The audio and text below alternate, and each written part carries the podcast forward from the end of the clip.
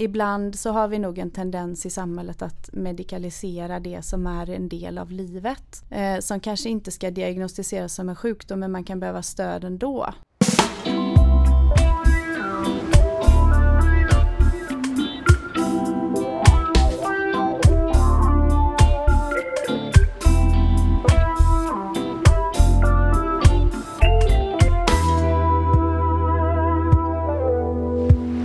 Varmt välkomna till Vårdfrågan, en podd från Praktikertjänst om hur vi kan ge bättre vård till ännu fler. Idag så har jag tagit mig till Herkules vårdcentral i textilstaden Borås. Vi är inte här för att prata kläder, utan jag ska prata sjukfrånvaro, sjukskrivningar och samverkan med Märit Löfgren som är specialist i allmänmedicin, doktorand och till och med civilingenjör. Många strängar på sin lyra. Hej Märit! Hej! Du, jag tänkte vi dyker rakt in i det här ämnet sjukfrånvaro och sjukskrivningar. Vad har du för erfarenheter av sjukfrånvaro?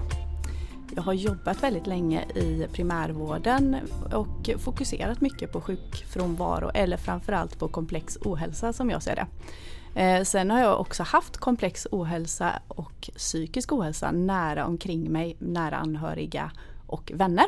Mm. Har det spelat in när du har liksom landat i det här området? Jag tror att jag har en ganska ödmjuk syn på både psykisk ohälsa och komplex ohälsa. För mig är det någonting som kan hända vem som helst givet fel omständigheter.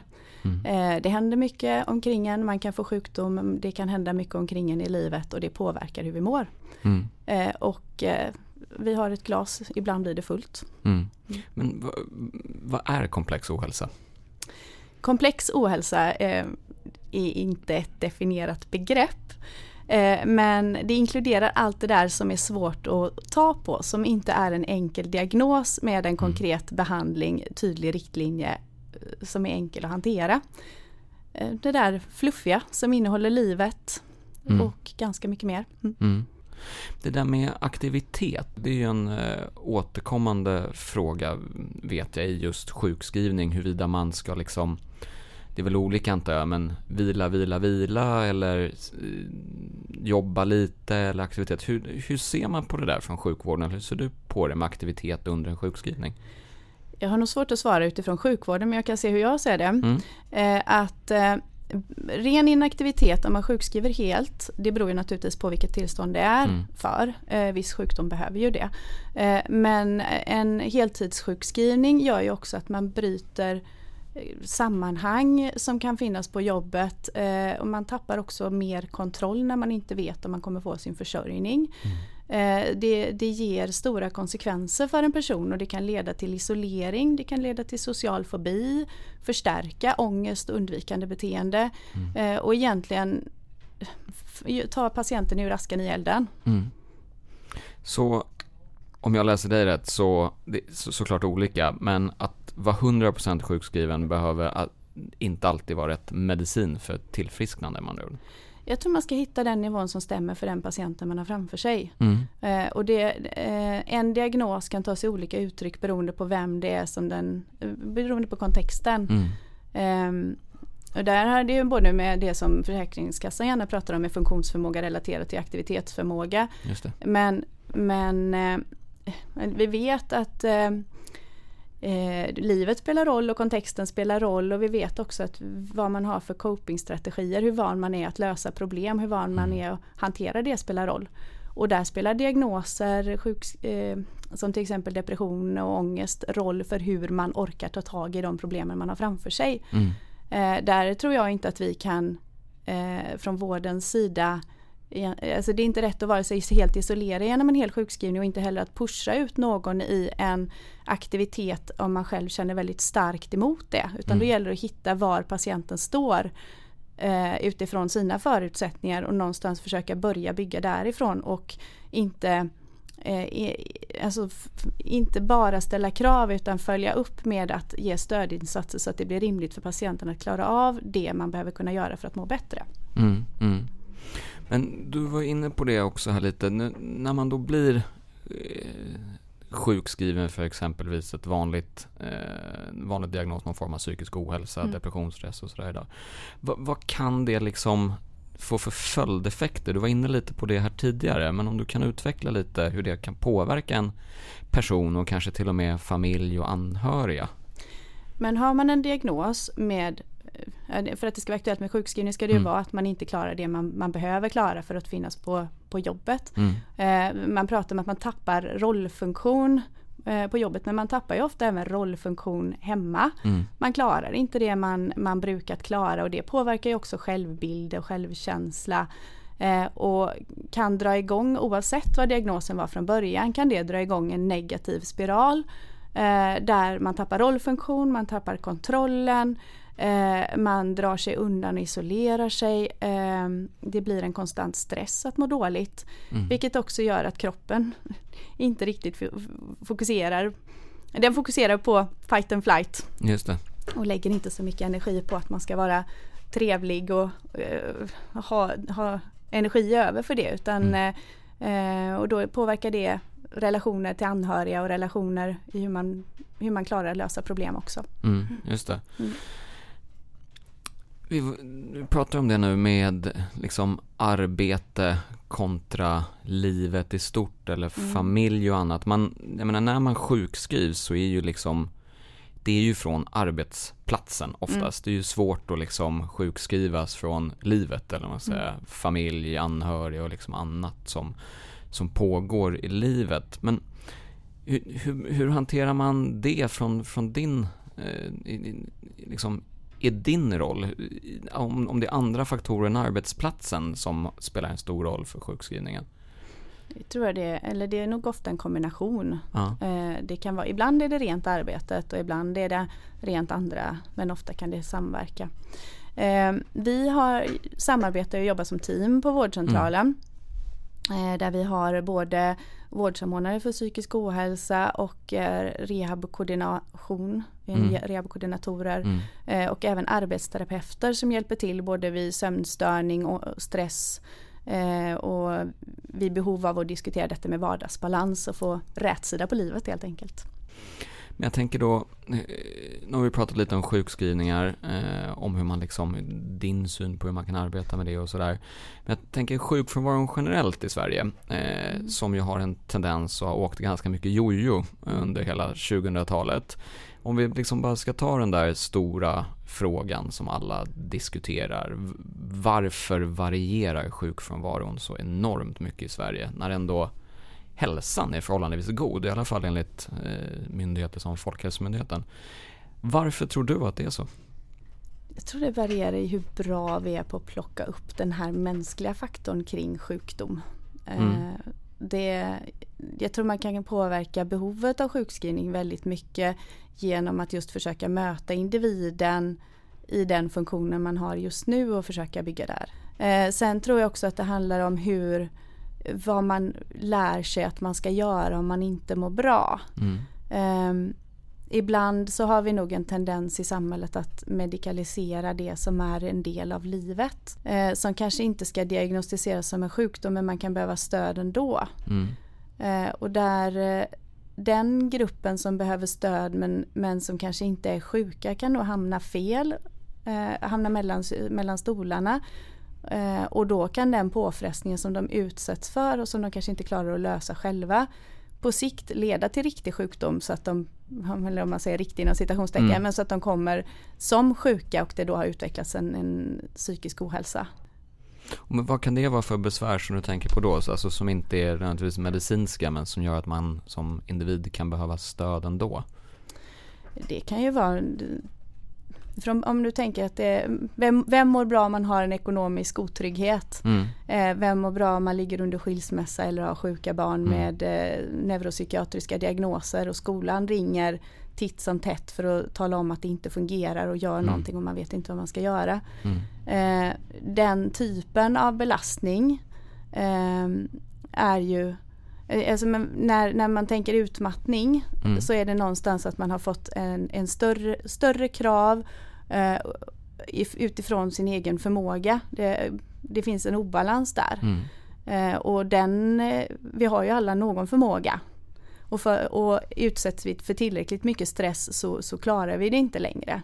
Alltså som du är inne på, alltså de olika funktionerna i samhället eller i vardagen, alltså när de kanske inte lever upp till det som man som medborgare förväntar sig. Du var inne på här med exempelvis stöd i skolan, stöd från Arbetsförmedlingen, stöd från Försäkringskassan, när man känner att allting rämnar och ingen plockar upp en. Jag menar, många har väl kanske inte heller ett stödsystem i familjen eller annat, och då är man ju såklart beroende av myndigheter eller samhällsfunktioner på ett annat sätt, antar jag.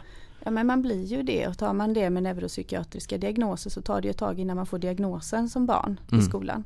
Och det kan ju vara väldigt påfrestande för föräldrarna där under tiden. Och det är ju samma sak om man inte har ett jobb men man är arbetssökande, men man har inte varit arbetssökande så länge att man får extra stöd från Arbetsförmedlingen. Och då det kan ju också braka ihop en ekonomi under tiden. Så att det finns mycket som faktiskt blir en påfrestning. Visst, det är livet. Det är inte sjukdom, men det kan utvecklas en sjukdom om man inte gör någonting åt livet. Mm. Och här vet jag att ni har jobbat en hel del med just de här frågorna, eller hur? Med samverkan mellan primärvården och myndigheter och andras, slarvigt uttryck kanske, men stödfunktioner i samhället, som du har skrivit en del om, bland annat en uppmärksammad debattartikel här i Göteborgs Posten i hösten 2019.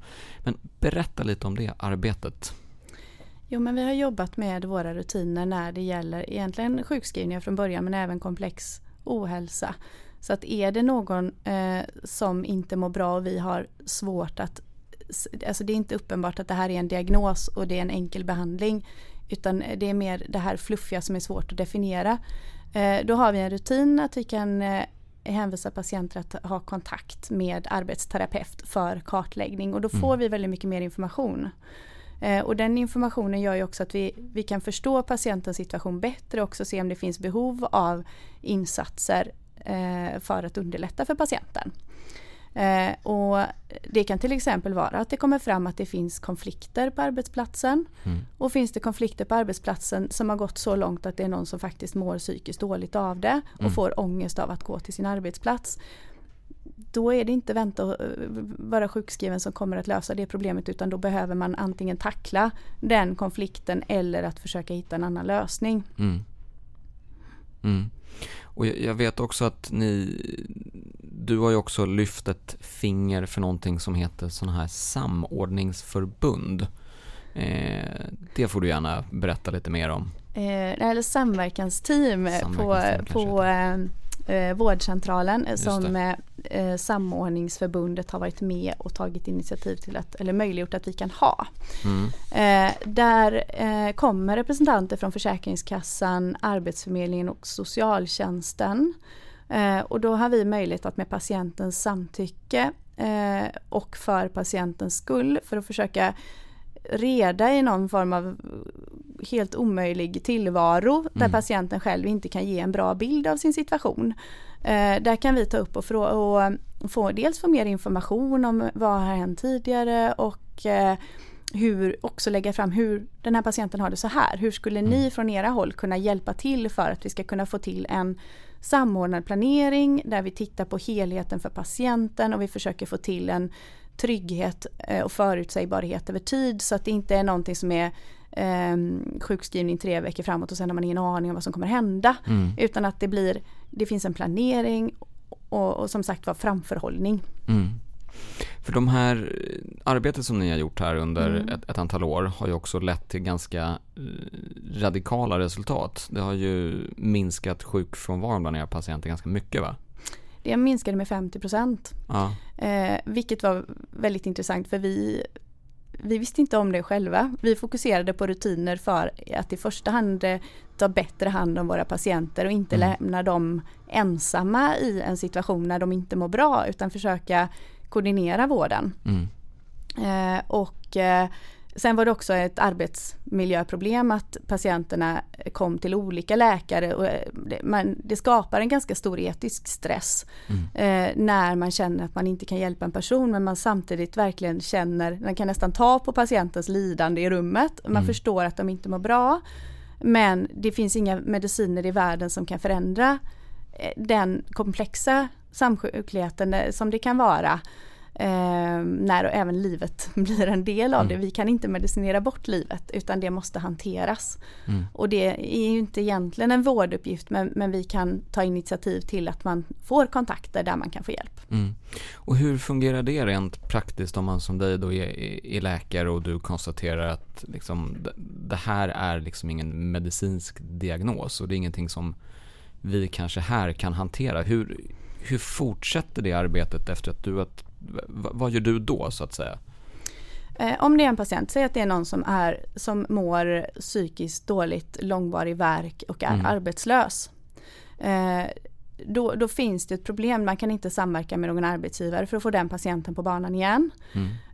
Då är det ett sånt typiskt fall som först går till arbetsterapeut för att få en kartläggning så jag vet lite mer. Och som man även pratar med patienten om att det här, jag förstår att du har det jobbigt och jag förstår att du inte mår bra.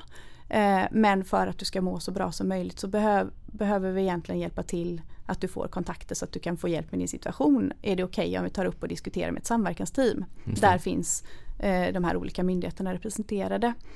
Och det brukar alltid patienterna tycka är bra. Då sätter man upp det på myndighetsteam och så går jag med ärendet till myndighetsteamet och drar det och ställer frågan hur kan vi gå vidare, hur kan man hjälpa den här patienten som faktiskt inte klarar att söka jobb i det skicket som hen är. Och hur liksom, ska man säga, lätt, svårt är det att liksom driva frågorna i de här myndighetsteamen? Känner du att du får liksom gehör från Försäkringskassan, Arbetsförmedlingen, sociala tjänster och annat? Jag tycker att man får bra gehör. Det är samma personer som kommer från de olika myndigheterna, så vi känner ju dem och har ett bra samarbete. Sen när har vi märkt av att till exempel Arbetsförmedlingen har svårare att plocka upp fall nu när deras verksamhet skärs ner på. Och det har också blivit det är oftare så att Försäkringskassan inte vill hålla i ärendet utan vill ha det på Arbetsförmedlingen. Så att, vilket kan kännas lite konstigt om ursprunget är att patienten är sjuk. Så att man kan ordna så att patienten får den hjälp den behöver men från en annan myndighet. Vad som är, jag tror det bästa hade varit om man hade ett tydligt uppdrag egentligen för samtliga myndigheter, både vården och Försäkringskassan, Arbetsförmedlingen, där man ska jobba för att patienten ska bli så frisk som möjligt så fort som möjligt och att man ska försöka sätta in rätt insatser. Att det ska vara ett tydligare uppdrag än att hålla nere sjukförsäkring, sjuktalen faktiskt. Och att man har möjlighet att erbjuda de insatser som den behöver. Alltså någon form av friskhet, alltså man ska se på friskhet snarare än sjuklighet då, om man ska hårdra det. Alltså att Försäkringskassan, man borde tänka på det från andra hållet. Alltså det är ju inte så att det är friskhet egentligen heller, men ibland blir det lite absurt när man i ett sjukintyg, om det är en patient som inte klarar att vara på sitt arbete och det är glasklart, då är det inget konstigt att skriva ett sjukintyg. Men för att sjukintyget ska accepteras behöver man ju lyfta fram det som är sjukt hos patienten. Och då det blir och i andra änden så behöver man då försöka lyfta förmågorna som patienten trots allt har, vilket blir ganska motsägelsefullt. Så att som sagt, att inte behöva gå det steget hade varit väldigt skönt i den praktiska verkligheten. Sen har vi alla lagar att förhålla oss till, så det är ju som det är. Och Försäkringskassan jobbar ju enligt lagar. Ja. De har det som de har det också. Men du upplever att Försäkringskassan har lite ändrat fokus och vill lägga mer arbete på Arbetsförmedlingen snarare än driva det själva senaste tiden. Kan det stämma? Jag har upplevt att det, att det är som, jag kan inte säga att det är generellt. Men jag tycker att det var lättare för några år sedan. Mm. Det tycker jag. Märit, jag inledde ju jättekort och lite om dig, att du är doktorand och läkare och allt sånt där. Men du är också civilingenjör. Jag tänkte, hur hamnade du här? Varför blev du läkare efter att du en lång utbildning till ingenjör? Jag trivdes egentligen väldigt bra på utbildningen till ingenjör. Jag trivdes egentligen väldigt bra med själva arbetsuppgifterna, men jag blir inte så engagerad i saker. Mm. Det kändes inte meningsfullt för mig. Och då, sen hade jag tänkt att läsa till läkare från början, men hört att man som läkare får jobba på dagarna och forska på nätterna. Okay. Och tänkte att nej, det går ju inte ihop sig riktigt. Så att då sökte jag till civilingenjör istället. Nu tycker jag att jag faktiskt använder båda utbildningarna. Jag skulle fråga dig, har du haft någon nytta av din tidigare karriär i läkaryrket? Jag tycker det. Det är ju egentligen utifrån det som mitt forskningsprojekt kom till också, att jag tycker man behöver jobba annorlunda, och jag är involverad i hur vi jobbar på vårdcentralen och får stöd från mina chefer för det också. Mm. Så att jag tycker att det är mycket som är bra med att ha två utbildningar faktiskt. Mm. Mm. Men och den här doktorandtjänsten, vad är ditt arbete liksom ska resultera i? Hoppas att, eller det jag ska titta på, det är en insats, en intervention för att öka dels känsla av sammanhang, alltså att man tycker att livet är begripligt, hanterbart och meningsfullt. Mm. Och det vet man att det skyddar mot negativa konsekvenser vid långvarig sjukdom. Och det är vi inte så bra på i vården egentligen, utan vi fokuserar på det medicinska och glömmer ibland bort människan. Mm. Det här är att lite sätta perspektiv i tanken på diagnosen och hitta, men vad är viktigt för mig, vad betyder detta för mig och vad kan jag göra ändå fast jag har den diagnosen som jag har. Mm.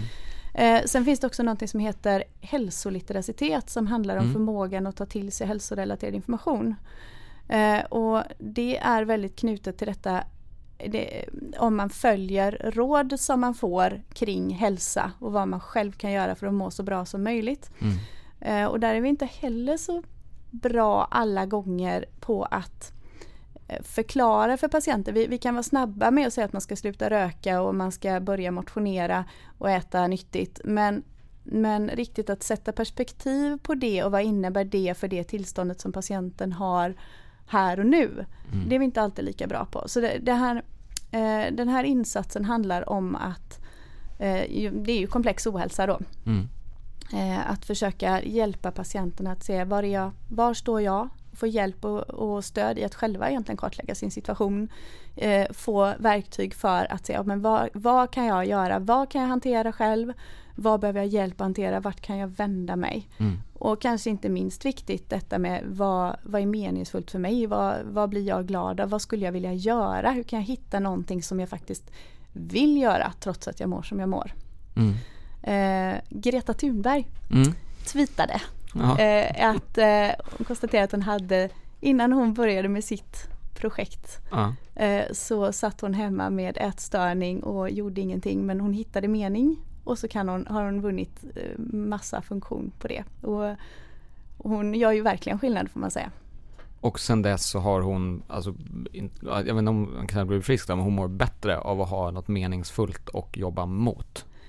Hon fungerar trots sina diagnoser. Det är inte diagnosen som är viktig, utan man kan komma runt det, men att hitta någonting som man verkligen brinner för och som man vill göra, gör det ju lättare att kunna leva med krämpor eller diagnoser eller konsekvenser av diagnoser. Mm. Och de här andra konsekvenserna som blir att man isolerar sig eller man drar sig undan annan aktivitet som man skulle ha gjort. Det bromsas ju verkligen upp om du hittar ett sammanhang där du faktiskt kan få utvecklas och briljera i det fallet då. Ja. Du har också nämnt något som du kallar för en sjukskrivningsstege. Vad är det för något? Det är så som vi jobbar med sjukskrivningar på Herkules här nu. Där har vi försökt göra det lätt att göra rätt. Så att man vet vad man ska göra. Och är det enkla sjukfall, om det är någon som kommer i förkyld och behöver några extra dagar, det behövs inga extra. Det är bara att göra som vanligt. Sjukskriv, inga extra grejer. Men är det någon som kommer med psykisk ohälsa eller att det har varit tidigare sjukskrivningar för ryggsmärta till exempel, kommer med ryggsmärta igen, att man då faktiskt plockar upp det.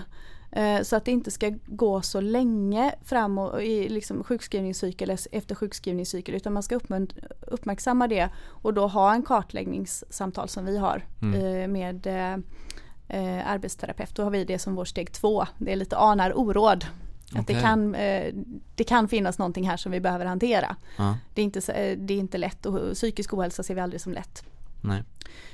Sen har vi steg 3 som att man behöver samverkan, och då är det de här samverkansteamen som vi pratade om, att man faktiskt blandar in nästa steg, även de myndigheter som inte är vi själva då.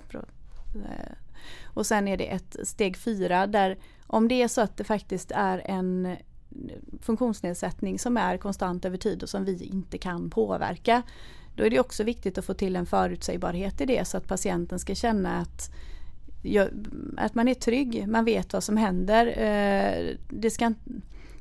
Man kanske går på sina arbetsträningar eller vad man gör för någonting, eller om man inte gör det, men att man måste försöka få så bra planering så tydligt som möjligt och veta vem som är ansvarig för patienten. Så att man inte de söker för samma problem om och om igen, men det problemet har ingen medicinsk lösning. Nej. Då är det svårt. Men man är tydlig med det, att nu har vi kommit till vägs ände när det gäller medicinska insatser. Vi kommer inte längre. Ja. Du, hur viktigt är det att patienter är liksom aktiva i sjukskrivningen och liksom förstår att det här är liksom ett medel till att bli frisk, snarare än att det är liksom, det här är det, nu ska du vara borta liksom? Jag tänker att det är jätteviktigt. För om man säger, vi kan inte läsa tankar, men om patienterna säger vad de vill och vad de ser som bäst, om de vill gå tillbaka till det jobbet de har, hur de känner inför att börja på 2 timmar från början om dagen eller 4 timmar från början om dagen, eller om känner att nej, jag vill inte vara på det här jobbet, jag trivs inte, det har varit konflikt under så lång tid, jag klarar inte det, då kanske man ganska tidigt ska gå in och försöka hitta någon annan insats som kanske syftar till att hellre ge stöd i att byta till något annat arbete. Så att, och det kommer vi aldrig få reda på om inte patienterna berättar för oss. Nej. Som sagt, alltså, viktigt att de är aktiva för att vi ska kunna anpassa, så att de känner att de kan känna sig trygga i den planeringen som är. Om du, från ditt perspektiv, vad skulle du säga att du skulle sätta för topp 3 insatser för att ytterligare försöka både stabilisera men och kanske pressa sjuktalen ytterligare, om det nu är det som man måste göra, men för att jobba mer aktivt med den frågan? Vad skulle du säga, vad är topp 3-råden från Dr. Märit? Inte fokusera så mycket på sjuktal, utan mer på att hjälpa till funktion och ge stöd för att kunna må så bra som möjligt, för då kommer arbetsförmågan på köpet, men det blir mindre stressat och upplevs mindre kravfyllt.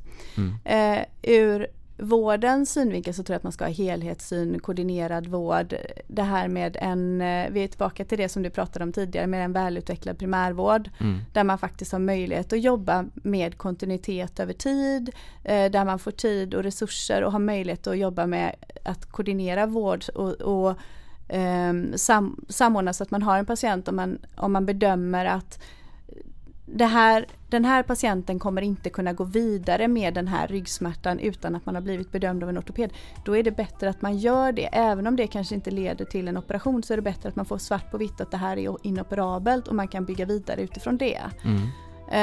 Så att en sammanhållen vårdkedja egentligen, där vi också har möjlighet att lyfta ärenden ur ett mänskligt perspektiv och få hjälp av kollegor.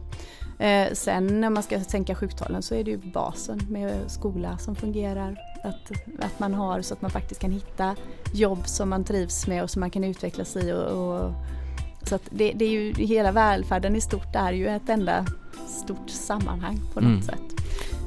Men god primärvård, god basvård, där med både helhetssyn, fast doktor och bra team, bra insatser. Mm.